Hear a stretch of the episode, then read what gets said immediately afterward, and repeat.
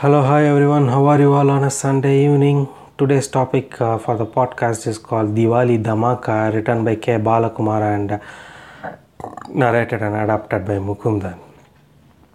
As you know, Diwali of 2018 is just around the corner, and Diwali is a big tradition in this country.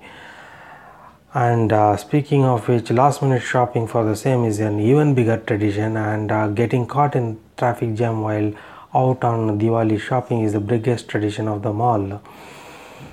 I just received a tweet from Bangalore police through the Twitter feed that uh, traffic jam of the last Diwali just got just got cleared out of central Bangalore yesterday.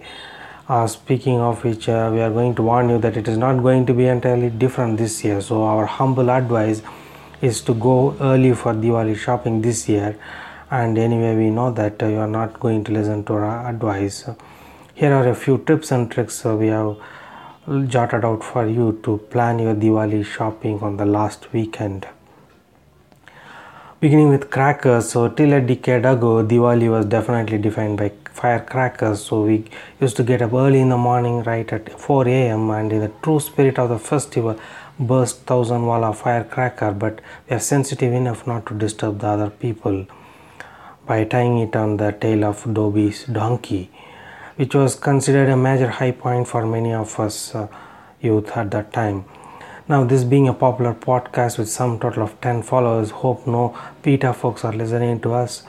So, another po- popular ritual of the Diwali day was to propel the rocket bomb right into the neighborhood uncle's garden as a friendly fire, just to remind him about the good humored retaliation to the fact that this uncle didn't allow us to fetch us the cricket ball that was hit into his home during the street game. Diwali in younger days for us uh, meant unceasing sound and total irresponsibility. Yeah, uh, just like the Indian traffic, but not that ut- utterly purposeless. Unfortunately, today's youngsters, it pains me for me to say this, seem to have become careful and sensitive of environment. So instead of lighting crackers outside, they are busy sending cracker animations through WhatsApp messages. On a serious note, crackers are being frowned upon by everyone these days, including the cracker industry folks, mainly because what is available in the market is uh, mostly China made.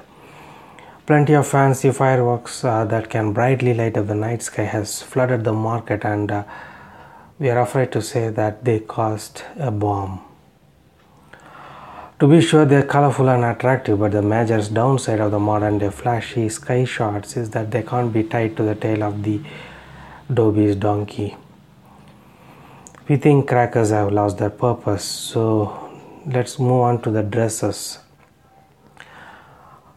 Diwali is also defined by new dress. So if you're a guy, we are happy to report you that uh, the showrooms are being filled with a mind-boggling variety of fashion brands offering trendy attire.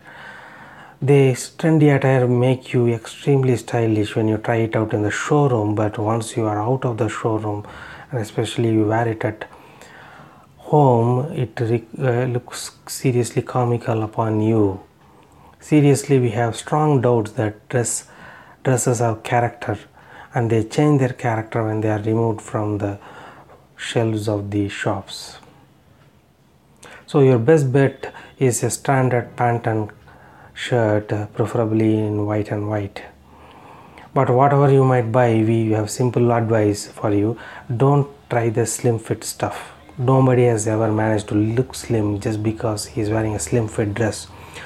On the other hand, people can manage to look slim I would want this to be written into the constitution if they are basically slim.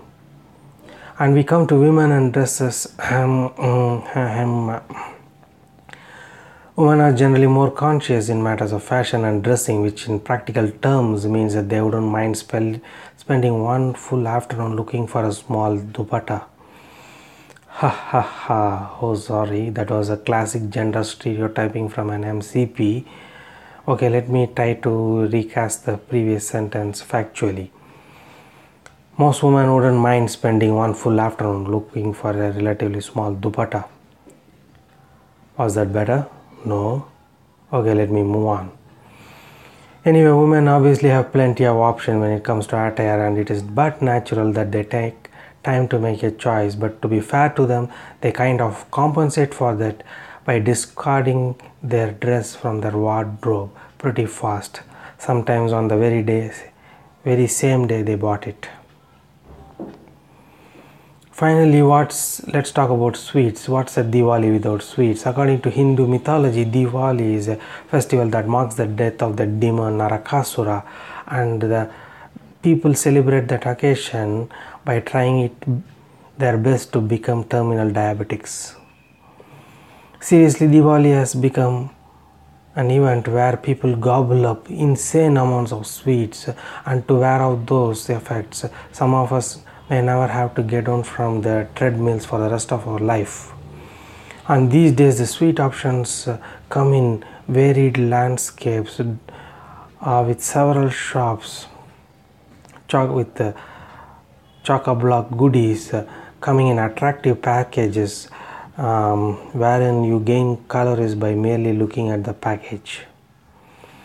But don't hold yourself. After all, uh, festivals are meant for enjoyment. Go ahead and gobble that rasmalai and kala jamun. To hell with calories, we say. Also, who knows, next year the Indian jalebis may be replaced by the Chinese jalebis. Happy Diwali shopping.